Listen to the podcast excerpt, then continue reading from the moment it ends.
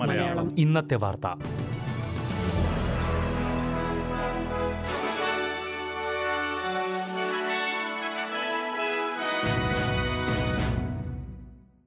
നമസ്കാരം. S B S Malayalam ഇന്നത്തെ വാർത്തയിലേക്ക് സ്വാഗതം. ഇന്ന് രണ്ടായിരത്തി ഇരുപത്തിരണ്ട് മെയ് മുപ്പത് തിങ്കൾ. വാർത്തകൾ വായിക്കുന്നത് ദിജു ശിവദാസ്. ഓസ്ട്രേലിയയിൽ കൂടുതൽ സംസ്ഥാനങ്ങൾ ഫ്ലൂ വാക്സിൻ സൗജന്യമാക്കി. ന്യൂ സൗത്ത് വെയിൽസ് കൂടി ഇന്ന് സൗജന്യ വാക്സിൻ പ്രഖ്യാപിച്ചതോടെ ഫ്ലൂ വാക്സിൻ സൗജന്യമാക്കിയ സംസ്ഥാനങ്ങളുടെ എണ്ണം നാലായി. Queensland Western Australia South Australia എന്നീ സംസ്ഥാനങ്ങൾ നേരത്തെ വാക്സിൻ സൗജന്യമായി വിതരണം ചെയ്യുമെന്ന് പ്രഖ്യാപിച്ചിരുന്നു. ജൂൺ ഒന്ന് മുതൽ മുപ്പത് വരെയാണ് സൗജന്യമായി വാക്സിൻ നൽകുമെന്ന് ന്യൂ സൗത്ത് വെയിൽസ് പ്രഖ്യാപിച്ചിരിക്കുന്നത്. സംസ്ഥാനത്ത് ജീവിക്കുന്ന എല്ലാവർക്കും ഫാർമസികളിൽ നിന്നോ ജി പി ക്ലിനിക്കുകളിൽ നിന്നോ വാക്സിൻ ലഭിക്കും. സംസ്ഥാനത്ത് ഫ്ലൂ ബാധ കൂടുകയാണെന്ന് chief health officer doctor Kerry Chant പറഞ്ഞു. ഈ ആഴ്ച മാത്രം നൂറ്റി അൻപത് പേരെയാണ് ഫ്ലൂ ബാധിച്ച് ആശുപത്രികളിൽ പ്രവേശിപ്പിച്ചത്. ആറു മാസത്തിന് മുകളിൽ പ്രായമുള്ള എല്ലാവരും ഫ്ലൂ വാക്സിൻ എടുക്കണമെന്നാണ് നിർദ്ദേശമെന്നും ഡോക്ടർ ചാൻഡ് പറഞ്ഞു. വെസ്റ്റേൺ ഓസ്ട്രേലിയയിൽ ബുധനാഴ്ച മുതൽ സൗജന്യ വാക്സിൻ ലഭിക്കും. സൗത്ത് ഓസ്ട്രേലിയയിൽ ഇന്നലെ മുതൽ സൗജന്യ വാക്സിൻ വിതരണം തുടങ്ങിയിട്ടുണ്ട്. ഫെഡറൽ തെരഞ്ഞെടുപ്പ് കഴിഞ്ഞ് ഒരാഴ്ച പിന്നിട്ടിട്ടും ലേബർ പാർട്ടിക്ക് ഒറ്റയ്ക്ക് ഭൂരിപക്ഷം കിട്ടുന്ന കാര്യം ഉറപ്പായില്ല. ലേബറിന് ഇതുവരെ എഴുപത്തിയഞ്ച് സീറ്റുകൾ മാത്രമേ ഉറപ്പിക്കാൻ കഴിഞ്ഞിട്ടുള്ളൂ എന്ന് തെരഞ്ഞെടുപ്പ് കമ്മീഷന്റെ കണക്കുകൾ വ്യക്തമാക്കി. ഒറ്റയ്ക്ക് ഭൂരിപക്ഷം വേണമെങ്കിൽ ഒരു സീറ്റ് കൂടി ലഭിക്കണം. നിരവധി മാർജിനൽ സീറ്റുകളിൽ ഇപ്പോഴും വോട്ടെണ്ണൽ പുരോഗമിക്കുകയാണ്.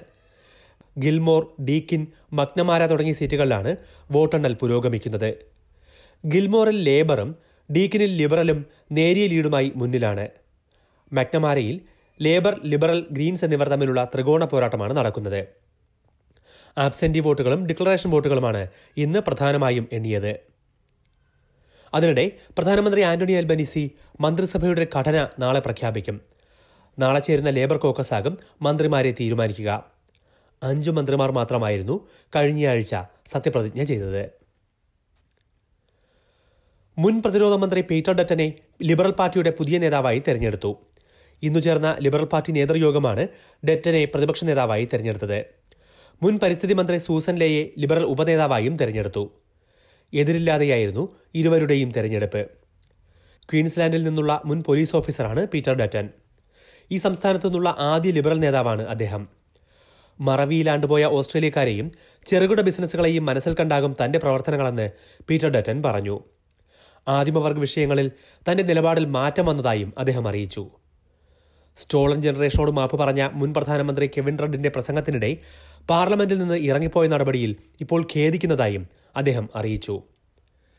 ഈ തെരഞ്ഞെടുപ്പിൽ പാർട്ടിക്ക് നഷ്ടമായ സ്ത്രീ വോട്ടുകൾ തിരിച്ചുപിടിക്കുക എന്നതാകും തന്റെ പ്രധാന ലക്ഷ്യമെന്ന് സൂസൻ ലേ വ്യക്തമാക്കി.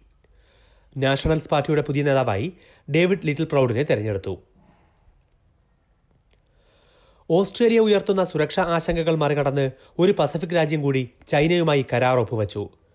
പസഫിക് ദ്വീപ് രാജ്യമായ ന്യൂയയാണ് സുരക്ഷാ വാണിജ്യ മേഖലകളിൽ ചൈനയുമായി കരാറൊപ്പിട്ടത്. സോളമൻ ദ്വീപിനും സമോവയ്ക്കും പിന്നാലെയാണ് ഇത്. സോളമൻ ദ്വീപ് ചൈനയുമായി കരാറൊപ്പ് വെച്ചത് ഫെഡറൽ തെരഞ്ഞെടുപ്പ് രംഗത്തും ചർച്ചാ വിഷയമായിരുന്നു. അതിനിടെ പത്തു പസഫിക് രാജ്യങ്ങളുമായി സുരക്ഷാ കരാർ ഒപ്പുവെക്കാനുള്ള ശ്രമത്തിലാണ് ചൈന. ഇതിനായി ചൈനീസ് വിദേശകാര്യമന്ത്രി വാങ് യി ഇപ്പോൾ പസഫിക് രാജ്യങ്ങളിൽ സന്ദർശനം നടത്തുന്നുണ്ട്. ഫിജിയിൽ വച്ച് പസഫിക് രാജ്യങ്ങളുടെ വിദേശകാര്യമന്ത്രിമാരുമായി അദ്ദേഹം ചർച്ച നടത്തുകയും ചെയ്തു. എന്നാൽ എല്ലാ രാജ്യങ്ങളുമായി അഭിപ്രായ സമന്വയത്തിലെത്താൻ കഴിയാത്തതിനാൽ ഈ ചർച്ച പരാജയപ്പെട്ടതായും റിപ്പോർട്ടുകളുണ്ട്. ഊർജ വിതരണ മേഖലയിലെ പ്രമുഖ ഓസ്ട്രേലിയൻ സ്ഥാപനമായ എ ജി എൽ രണ്ടായി വിഭജിക്കാനുള്ള നീക്കം ഉപേക്ഷിച്ചു. വിഭജന നീക്കത്തിന്മേൽ ഓഹരി ഉടമകൾക്കിടയിൽ വോട്ടെടുപ്പ് നടത്തുന്നതിന് പതിനേഴ് ദിവസം മുമ്പാണ് അത് പിൻവലിച്ചത്. എ ജി എല്ലിന്റെ ഏറ്റവും വലിയ ഓഹരി ഉടമയായ മൈക്ക് കാനൻ ബ്രോക്സിന്റെ എതിർപ്പിനെ തുടർന്നായിരുന്നു ഇത്. ഊർജ വിതരണത്തിനായി എ ജി എൽ ഓസ്ട്രേലിയ എന്ന പേരിലും കൽക്കരി ഊർജ ഉൽപാദനത്തിനായി ആക്സൽ എനർജി എന്ന പേരിലും രണ്ട് കമ്പനികളായി മാറാനായിരുന്നു നീക്കം. ഭാവിയിൽ ഇതുതന്നെയാണ് കമ്പനിക്ക് മുന്നിലെ ഏറ്റവും മികച്ച മാർഗമെന്നും എന്നാൽ ഇപ്പോൾ അത് സാധ്യമാകില്ലെന്നും കമ്പനി പ്രസ്താവനയിൽ അറിയിച്ചു. പ്രധാന നഗരങ്ങളിലെ നാളത്തെ കാലാവസ്ഥ കൂടി നോക്കാം. സിഡ്നിയിൽ കനത്ത കാറ്റിന് സാധ്യത പ്രതീക്ഷിക്കുന്ന കൂടിയ താപനില പതിനെട്ട് ഡിഗ്രി സെൽഷ്യസ്. മെൽബണിൽ നേരിയ മഴയ്ക്കു സാധ്യത പ്രതീക്ഷിക്കുന്ന കൂടിയ താപനില പതിനൊന്ന് ഡിഗ്രി സെൽഷ്യസ്. ബ്രിസ്ബനിൽ കാറ്റിന് സാധ്യത ഇരുപത്തിയൊന്ന് ഡിഗ്രി പെർത്തിൽ അന്തരീക്ഷം ഭാഗികമായി മേഘാവൃതം ഇരുപത് ഡിഗ്രി. അഡലേഡിൽ മഴയ്ക്ക് സാധ്യത പതിനാല് ഡിഗ്രി ഹോബാട്ടിൽ മഴയ്ക്ക് സാധ്യത പതിനൊന്ന് ഡിഗ്രി. ക്യാൻബ്രയിൽ മഴ ഒൻപത് ഡിഗ്രി ഡാർവിനിൽ ഭാഗികമായി മേഘാവൃതം മുപ്പത്തിരണ്ട് degree Celsius. S B S Malayalam ഇന്നത്തെ വാർത്ത ഇവിടെ പൂർണമാകുന്നു. ഇനി അടുത്ത വാർത്താ ബുള്ളറ്റിൻ നാളെ വൈകിട്ട് ആറു മണിക്ക് കേൾക്കാം. ഇന്നത്തെ വാർത്ത വായിച്ചത് ദിജു ശിവദാസ്.